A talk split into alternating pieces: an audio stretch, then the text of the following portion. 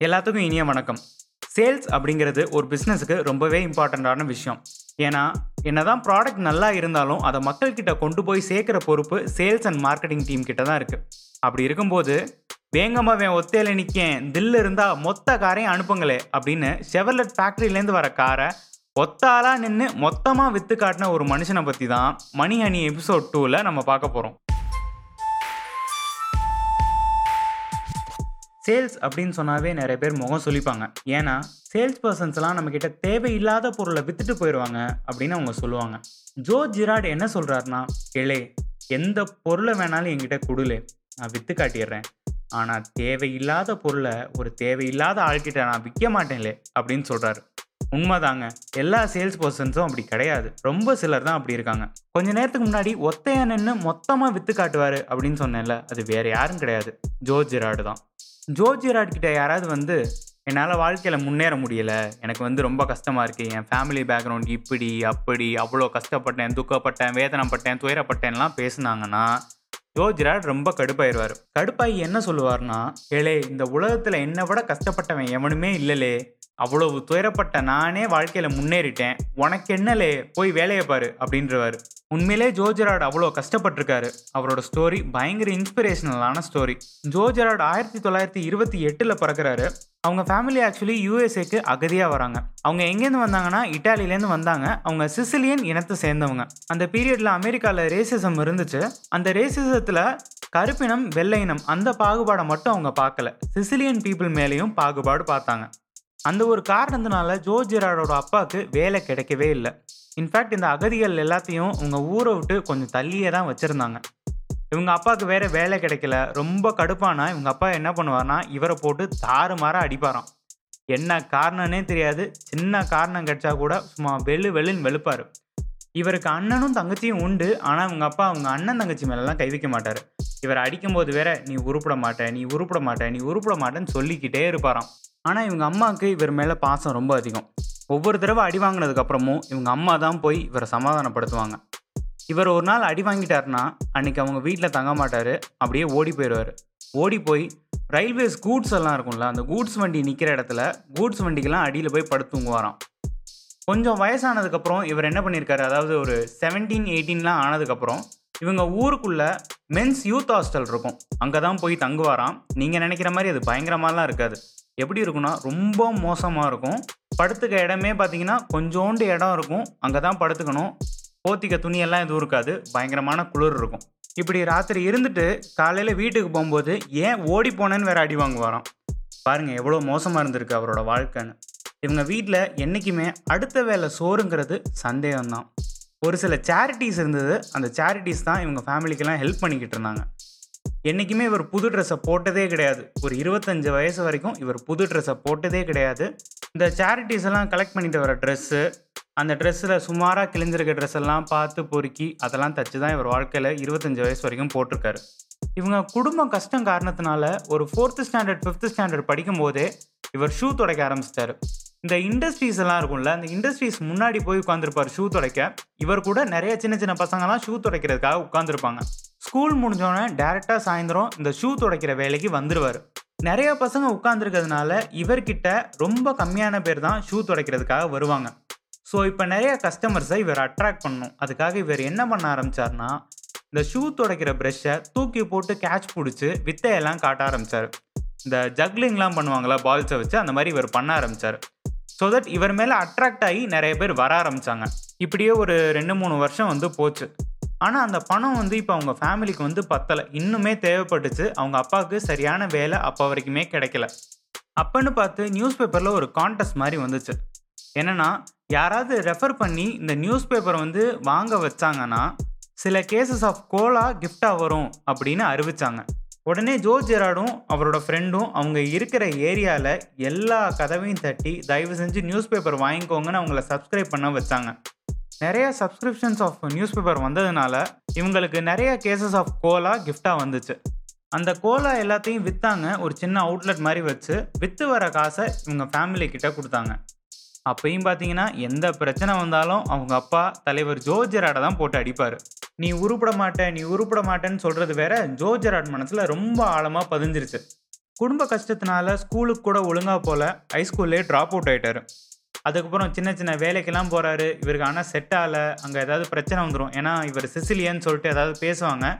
இப்படி இவரை யாராவது தாழ்மையாக பார்த்தாங்கன்னா இவருக்கு ரொம்ப கோபம் வந்துடும் மூக்கெல்லாம் உடச்சி விட்ருவாரு அவ்வளோ முரட்டுத்தனமான ஆளு நம்ம ஜோஜிராட். ஒரு பதினேழு வயசு இருக்கும்போது இவருக்கு எந்த ஒரு வேலையும் இல்லை. அப்போ இவங்க ஃப்ரெண்ட்ஸ் எல்லாம் கூப்பிட்றாங்க. பாமிச்சான் வெளில போகலாம் அப்படின்னு. இவரும் அந்த ஃப்ரெண்ட்ஸ் கூட வெளியில் போகிறாரு போகும்போது தான் தெரியுது அவங்க ஃப்ரெண்ட்ஸ் எல்லாம் ஒரு திருட்டு வேலைக்காக போயிட்டுருக்காங்கன்னு அவங்க எல்லாம் போய் ஒரு கடையில் திருடுறாங்க. இவரும் கூட இருக்கார். அது என்ன ஷாப்னா அது ஒரு லிக்கர் ஷாப் அவங்க ஃப்ரெண்ட்ஸ் எல்லாம் அவங்க ஊரில் ஒரு புரட்சி நடக்குது. அதை காரணமாக வச்சு இங்கே திருடிட்டு இருக்காங்க. பாட்டில்ஸ் எல்லாம் அப்படியே அவங்க காருக்கு மாற்றிட்டு இருக்காங்க. ஜோஜிராட் அங்கே நிற்கிறாரு அவருக்கு எந்த ஒரு கவலையும் இல்லை. இதனால் நம்ம மாட்டிப்போமா? மாட்டிக்க மாட்டோமா? அந்த மாதிரி எதுவுமே அவர் யோசிக்கல. இந்த சம்பவம் நடந்து முடிஞ்சு சில மாதங்களில் இவங்க வீட்டுக்கு போலீஸ் வருது. போலீஸ் வந்து இவங்களை அரெஸ்ட் பண்ணிட்டும் போயிடுது யாரை ஜோஜராட மட்டும் உங்கள் வீட்டில் வந்து அரெஸ்ட் பண்ணிட்டு போயிடுது மற்ற சில ஃப்ரெண்ட்ஸும் இந்த போலீஸ்கிட்ட மாட்டிக்கிட்டாங்க. இவரை ஜுவானையில் கொண்டே போடுறாங்க. அதாவது சிறுவர் சீர்திருத்த பள்ளியில் கொண்டே போடுறாங்க. அன்னைக்கு நைட் இவர் தூங்குறாரு. அங்கே இருக்க அட்மாஸ்பியர் ரொம்ப மோசமாக இருக்குது ஏன்னா ஜுவனையில் நடக்கிற விஷயத்தெல்லாம் பேசணுன்னா அது வேறு மாதிரியான கண்டென்ட் அவ்வளோ மோசமாக இருக்கும். ஸோ இதெல்லாம் அவர் அனுபவித்தோன்னே அவருக்கு ரொம்ப ஆள் மனசில் ரொம்ப கஷ்டமாயிருது. அடுத்த நாள் காலையில் அவங்க அப்பாவும் மாமாவும் அவர் அங்கேருந்து கூட்டிகிட்டு போயிடுறாங்க. கூட்டிக்கிட்டு போகும்போதும் அவங்க அப்பா என்ன சொல்கிறாருன்னா இவன் உருப்பட மாட்டான் உருப்பட மாட்டான்னு சொன்னேன்ல அதே மாதிரி உருப்படாமல் போயிட்டான் அப்படின்ட்டாரு. அன்னைக்கு தான் ஜோ ஜெராட் முடிவு எடுக்கிறாரு. எப்படி எங்கள் அப்பா என்னை அப்படி சொல்லலாம்? நான் வாழ்க்கையில் பயங்கரமான சாதனையாளராக மாறி காட்டுறேன் அப்படின்னு. அதுக்கப்புறம் நிறைய வேலைக்கு போகிறாரு ஆல்மோஸ்ட் பார்த்தீங்கன்னா இருபத்தஞ்சு வயசுக்குள்ள நாற்பத்தஞ்சு வேலைக்கு மேலே தலைவர் மாற்றிட்டாரு ஏன் அவ்வளோ ஜாப்ஸ் மாத்துறாருன்னா எந்த வேலையும் இவருக்கு செட் ஆகலை. இவர் வேலைக்கு போவாரா? போனோன்னே இவர் சிசிலியன் தெரிஞ்சிடும் அவங்க ஒரு மாதிரி பார்ப்பாங்க. என்னடா ஒரு மாதிரி பார்க்குறேன்னு ஓங்கி மூக்குலே ஒரு குத்துடுவார் வேலையை விட்டு வந்துடுவார் இதே தான் இவருக்கு குழப்பாக இருந்துச்சு. இருபத்தஞ்சு வயசில் ஒரு கன்ஸ்ட்ரக்ஷன் கம்பெனிக்கு இவர் வேலைக்கு போகிறாரு அந்த வேலை அவருக்கு ரொம்ப பிடிச்சி போயிடுது என்ன காரணம்னா அந்த வேலையோட முதலாளி. அவர் ரொம்ப பாசமாக பழகுறாரு. தொழில் மொத்தத்தையும் சொல்லி கொடுக்குறாரு. ஒரு ஆறேழு வருஷம் அவர்கிட்ட இருந்தப்ப ஒவ்வொரு செக்ஷன்லையும் ஒவ்வொரு வருஷம் போட்டு எல்லாத்தையும் தெளிவாக சொல்லி கொடுத்துட்டாரு. அந்த கம்பெனியில் என்ன பண்ணுவாங்கன்னா லோ ரேட்டுக்கு சின்ன சின்ன லேண்ட்ஸ் எல்லாம் வாங்கி ரொம்ப கம்மியான காஸ்ட்டில் வீடு கட்டி ஏழைங்களுக்கு விற்பாங்க. இவங்களுக்கு ஒரு சின்ன லாபம் தான் இருக்கும். ஆனால் அந்த முதலாளிக்கு அதில் ரொம்ப சந்தோஷம். ஏழு எட்டு வருஷம் ஆனதுக்கப்புறம் இந்த மொத்த கம்பெனியும் அந்த முதலாளி ஜோஜிராடுக்கு எழுதி கொடுத்துட்றாரு அவ்வளோ நல்ல மனுஷன்னா பார்த்துக்கோங்க அதுக்கப்புறம் சின்ன சின்ன ப்ராஜெக்ட்ஸ்லாம் ஜோஜிராடும் எடுத்து பண்ணிட்டு இருந்தார். திடீர்னு ஒரு நாள் இவருக்கு ஒரு யோசனை. நாம ஏன் பெரிய ப்ராஜெக்ட்லாம் பண்ணக்கூடாது? அப்படின்னு ஊரை சுற்றி ஏதாவது லேண்டு கிடைக்குமா? நல்ல பெரிய லேண்டாக கிடைக்குமா? அப்படின்னு ஆராய்ச்சி பண்ணிகிட்டு இருந்தார். அப்போ ஜோஜிராடோட ஒரு ஃப்ரெண்டு வந்து என்ன சொல்கிறாருன்னா ஊருக்கு அவுட்டரில் ஒரு லேண்ட் இருக்குது அந்த இடமே பயங்கரமாக இம்ப்ரூவ் ஆக போகுது. சுற்றி வந்து இன்ஃப்ராஸ்ட்ரக்சர்லாம் வரப்போகுது அப்படின்னு சொல்கிறாரு அது எப்படி வரும்னு ஜோஜிராட் கேட்க அவர் ரிப்ளை என்ன சொல்கிறாருன்னா அங்கே நாங்கள் முனிசிபாலிட்டியில் பேசிகிட்டு இருக்கோம். இந்த மாதிரி ட்ரைனேஜ் சிஸ்டம்லாம் வரப்போகுது அங்கே நிறையா ஃபேக்ட்ரிஸ் எல்லாம் வரதா பேசிக்கிறாங்க. அந்த மாதிரி வந்து சொல்கிறாரு இவரும் அதை நம்பி அந்த நிலத்தை கடன் வாங்கி வாங்கிட்டார். வாங்கினதுக்கப்புறம் இந்த டெமோ ஹோம் வந்து கட்டுவாங்கல்ல அந்த டெமோ ஹோமும் ஒன்று கட்டி வச்சுட்டார். நிறையா மக்கள்லாம் வந்து பார்க்குறாங்க இவர் வேற சீப் ரேட்டுக்கு வந்து ஹோம் எல்லாம் கொடுப்பாரா? அதனால நிறைய மக்கள் வந்து பார்க்குறாங்க பார்க்கும்போது என்ன நடக்குதுன்னா எல்லாருமே கேட்குற ஒரே கேள்வி இங்கே ட்ரைனேஜ் சிஸ்டம் இருக்கான்னு. ஜோஜிராட் என்ன சொல்கிறாரு இன்னும் ஒரு மூணு நாலு மாதத்தில் வந்துடும் அப்படின்னு சொல்கிறாரு எதை வச்சு சொல்கிறாரு அவர் ஃப்ரெண்டு சொன்னதை வச்சு சொல்கிறாரு அவர் ஃப்ரெண்டு சொல்லும் போது வேற ஒரு இன்ஃபர்மேஷன் சொல்லியிருக்காரு. என்னென்னா இந்த இன்ஃபர்மேஷன் யார்கிட்டையும் சொல்லிடாத இது முனிசிபாலிட்டியில் பேசிக்கிட்டது நான் உன்கிட்ட மட்டும் சொல்கிறேன் அப்படின்ற மாதிரி சொல்லியிருக்காரு. இதை கேட்ட மக்கள் எல்லாருமே ட்ரைனேஜ் சிஸ்டம் வந்ததுக்கு அப்புறமே நாங்கள் வீடை வாங்கிக்கிறோம் அப்படின்னு சொல்லிட்டு ரிட்டர்ன் போயிட்டாங்க. இவரும் பார்த்தாரு ஒரு ஆறு ஏழு மாதம் போச்சு யாருமே வீடு வாங்கலை வட்டி வேற ஏறிக்கிட்டே இருக்கு. நிறைய வேற கடன் வாங்கி இவர் இந்த ப்ராஜெக்டில் இறங்கிட்டாரு. அந்த டைமில் அவர் கல்யாணம் ஆயிடுச்சு குழந்தைங்களாம் இருந்தாங்க. உடனே இவர் என்ன பண்ணுறாரு முனிசிபாலிட்டியில் போய் கேட்குறாரு எப்போ தாங்க ட்ரைனேஜ் சிஸ்டம் கட்டி தருவீங்க? இந்த மாதிரி நீங்கள் பேசிக்கிட்டதா யாரோ சொன்னாங்க அப்படின்னு அவர் போய் சொல்கிறாரு அங்கே முனிசிபாலிட்டியில் எல்லாருமே சிரிச்சிட்டாங்க. அந்த ஏரியாவுக்கு நாங்கள் பிளான் பண்ணவே கிடையாது. அங்கே இனிமேவும் வரவே வராது ட்ரைனேஜ் சிஸ்டம் அப்படின்னு சொல்லிட்டாங்க. இவருக்கு அப்போ தான் ஒன்று ரியலைஸ் ஆகுது. யாரோ ஒருத்தர் சொன்னதை வச்சு நம்ம ஏமாந்து இவ்வளோ பெரிய நிலத்தை வேற வாங்கிட்டோம். நிறையா கடனை வாங்கிட்டோம். வட்டி வேற ஏறிக்கிட்டே இருக்குது இன்னும் ரெண்டு மூணு நாளில் நம்ம பேங்க் கரப்ட் ஆக போகிறோம் அப்படின்றது இவருக்கு தெரிய வருது. உடனே என்ன பண்ணுறாரு அப்படியே தலைமறை வராரு. வீட்டுக்கு கூட சொல்லலை. அவ்வளோ கஷ்டமாக இருக்குது இவருக்கு.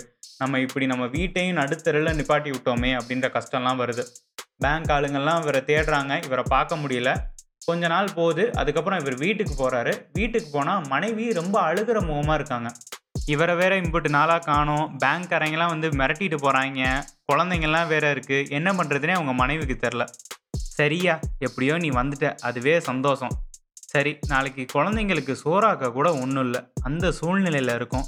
நாளைக்கு சோத்துக்கு என்ன பண்ண போகிறோம் அப்படின்னு அவங்க மனைவி வந்து ஜோஜிராட் கிட்ட கேட்குறாங்க அப்போ தான் ஜோஜிராட்டுக்கு ரொம்ப பதட்டமாக வருது. ஏன்னா நம்ம மனைவி இருக்காங்க குழந்தைங்க இருக்காங்க சோத்துக்கு கூட இல்லாத நிலைமைக்கு நம்ம வந்துட்டோமே அப்படின்னு அவர் யோசிக்கிறாரு. யூஎஸ்ஏல அவங்க இருக்க ஊருக்கு பேர் டெட்ராய்ட். டெட்ராய்டில் அன்னைக்கு ஜோஜிராட் வேலை தேடி பயங்கரமாக அலையிறாரு. அப்படி அலையும் போது ஒரு செவர்லெட் கார் டீலர்ஷிப் ஷோரூம்குள்ளே போகிறாரு அங்கே போயிட்டு வேலை கேட்குறாரு ஒரு சேல்ஸ்மேனாக வேலை அன்னைக்கே கொடுத்துட்டாங்க. அப்போ வருஷம் ஆயிரத்தி தொள்ளாயிரத்தி அறுபத்தி மூணு இவர் சேல்ஸ்மேனாக ஜாயின் பண்ணுற அன்னைக்கு. அன்னைக்கு சேல்ஸ்மேன்ஸுக்கு கார் ஷோரூமில் இருந்த ஒரு வழக்கத்தை நான் சொல்கிறேன் இதை எதோட கம்பேர் பண்ணலான்னா நம்ம ஆட்டோ ஸ்டாண்டோட கம்பேர் பண்ணலாம். ஆட்டோ ஸ்டாண்டில் ஆட்டோக்காரங்கெல்லாம் ஒரு டேர்ன் நம்பர் வச்சுருப்பாங்க. ஃபஸ்ட்டு வர கஸ்டமருக்கு நீ ஓட்டு செகண்ட் வர கஸ்டமருக்கு நீ ஓட்டு அப்படின்னு ஒரு ஆர்டர் வச்சுருப்பாங்க. இது நீங்கள் சாதாரணமாக ஆட்டோ ஸ்டாண்டில் போய் ஆட்டோ ஏறி இருந்தாவே நல்லாவே கவனிச்சிருப்பீங்க. அதே மாதிரி தான் இங்கே கார் ஷோரூமில் ஃபஸ்ட்டு வர கஸ்டமரை நீ பாரு செகண்ட் வர கஸ்டமரை நான் பார்க்குறேன் தேர்ட் வர கஸ்டமரை அவன் பார்க்கட்டும் அப்படின்னு சொல்லிட்டு ஒரு டேர்ன் நம்பர் வச்சுருப்பாங்க. சப்போஸ் ஆட்டோக்காரங்களை நீங்கள் கால் பண்ணி கூப்பிட்டீங்கன்னா இந்த டேர்ன் நம்பர் பார்க்க மாட்டாங்க. நீங்கள் எந்த ஆட்டோக்கு கால் பண்ணீங்களோ அவங்களே வந்துடுவாங்க அதே மாதிரி தான் கார் ஷோரூமில் நான் இந்த சேல்ஸ்மேனை தான் பார்க்கணும் அப்படின்னு சொன்னீங்கன்னா அந்த சேல்ஸ்மேன் தான் உங்களுக்கு அட்டன் பண்ணுவாங்க. ஸோ ஜோர்ஜிராட் வந்து அவரோட டேர்னுக்காக வெயிட் பண்ணுறாரு அப்படியே டைம் போய்கிட்டே இருக்குது அவரோட டேர்ன் இன்னும் வரவே இல்லை. நிறைய கஸ்டமர் வராங்க. பட் அவங்களுக்கு முன்னாடி இருக்க டேர்ன் நம்பர் தான் போயிட்டுருக்கு அவரோட டேர்ன் நம்பர் இன்னும் வரவே இல்லை. ஆல்மோஸ்ட் ஷோரூம் பூட்டுற டைம் ஆயிடுச்சு இவர் வேறு பயங்கரமாக யோசிக்கிறாரு. அடடா நாளைக்கு குழந்தைங்கலாம் பசியோடு இருக்குமே என்ன பண்ணுறது அப்படின்னு. அப்பன்னு பார்த்து ஒரு கஸ்டமர் உள்ளே வராரு. அது அவரோட டேர்ன் வேற. So Joe Girard first time அந்த கஸ்டமரை போய் அட்டன் பண்ணுறாரு அந்த கார் ஷோரூமில் பெரிய பெரிய சேல்ஸ் பர்சன்ஸுக்கெலாம் அவங்க ஃபஸ்ட்டு சேல்ஸ் பண்ண கஸ்டமர் ஃபேஸ் பயங்கரமாக ஞாபகம் இருக்குமா ஆனால் ஜோ ஜெராடுக்கு அந்த ஞாபகமே இல்லையா என்ன காரணம்னா அவருக்கு அந்த கஸ்டமர் ஃபேஸ் தெரிலையா அந்த ஃபேஸுக்கு பதிலாக ஒரு பை மல்லிகை சாமான் தான் தெரிஞ்சுதான். ஏன்னா ஒரு காரை அந்த கஸ்டமருக்கு விற்றா நாளைக்கு சாப்பிட்றதுக்கு சோறு இருக்கும். அந்த எண்ணம் மட்டும்தான் அவர் மைண்டில் இருந்தது. ஒரு முக்கியமான விஷயத்த நான் இப்போ வரைக்குமே சொல்லலை. என்னன்னா ஜோ ஜிராட் ஒரு திக்கு வாய்க்காரர் யோசிச்சு பாருங்களேன் ஒரு திக்கு வாய்க்காரர் ஃபஸ்ட்டு சேல்ஸ் பண்ணணும் பண்ணாதான் நாளைக்கு வீட்டில் சோறு. நல்ல வேளை அந்த கஸ்டமர் நல்ல மூடில் இருந்தார். ஸோ ஒரு காரை வாங்கிக்கிட்டாரு. நல்லபடியாக ஒரு சேல்ஸை ஜோஜிராட் பண்ணிட்டாரு. பண்ணோன்னே அந்த மேனேஜர்கிட்ட போய் சார் எனக்கு ஒரு பத்து டாலர் கிடைக்குமா? அப்படின்னு கேட்டு வீட்டுக்கு மல்லிகை பொருள்லாம் வாங்கிட்டு போனார். அப்படிப்பட்ட ஒரு மனுஷன் ஆயிரத்தி தொள்ளாயிரத்தி அறுபத்தி மூணுலேருந்து ஆயிரத்தி தொள்ளாயிரத்தி எழுபத்தெட்டு வரைக்கும் பதினாறு வருஷத்தில் பதிமூணாயிரம் காரை விற்றாரு இதில் ஆயிரத்தி தொள்ளாயிரத்தி எழுபத்தி மூணில் மட்டும் ஆயிரத்தி நானூற்றி இருபத்தஞ்சு காரு இது கின்னஸ் வேர்ல்டு ரெக்கார்டு. இது எப்போ நடக்குது? ஆயிரத்தி தொள்ளாயிரத்தி எழுபத்தி மூணில் நடத்துகிறாரு இன்னைக்கு வரைக்குமே அந்த கின்னஸ் வேர்ல்டு ரெக்கார்டை யாராலையும் பீட் பண்ண முடியல. ஒத்த மனுஷனாக நின்று பதிமூணாயிரத்தி ஒரு காரு சும்மா மொய் வச்ச மாதிரி விற்றுருக்காரு இப்போ இருக்க சூழ்நிலையில் கூட அது சாத்தியமே கிடையாது. நீங்கள் யோசிச்சு பாருங்களேன். ஒரு சேல்ஸ்மேனால் ஒரு ஷோரூமில் அதுவும் நம்ம ஊரில் ஒரு வருஷத்துக்கு ஐம்பது கார் விற்கிறதே பெரிய சாதனை.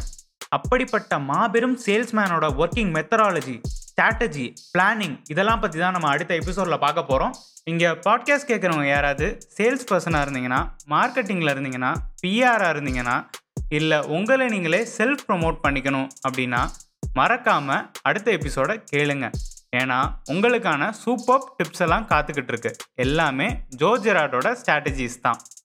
நீங்கள் ஏதாவது என்கிட்ட சொல்லணும்னா இல்லை உங்களுக்கு கொஸ்டின்ஸ் டவுட்ஸ் எல்லாம் இருந்ததுன்னா எஸ்இவியூஏஆர்ஜேயூஎன் அப்படின்ற என்னோட இன்ஸ்டாகிராம் அக்கௌண்ட்டில் போய் மெசேஜ் பண்ணுங்கள் கண்டிப்பாக பார்த்துட்டு ரிப்ளை பண்ணுவேன். பாட்காஸ்ட்லேயும் பேசுவேன். கிளாக்வைஸ் மீடியாவோட வெப்சைட் ஃபேஸ்புக் பேஜ் இன்ஸ்டாகிராம் பேஜ்லாம் போய் பாருங்கள் ஃபார் இன்ஸ்டன்ட் அப்டேட்ஸ் மணி ஹனியின் பயணம் தொடரும். மணி ஹனி வித் சேவோ Arjun produced by clock voice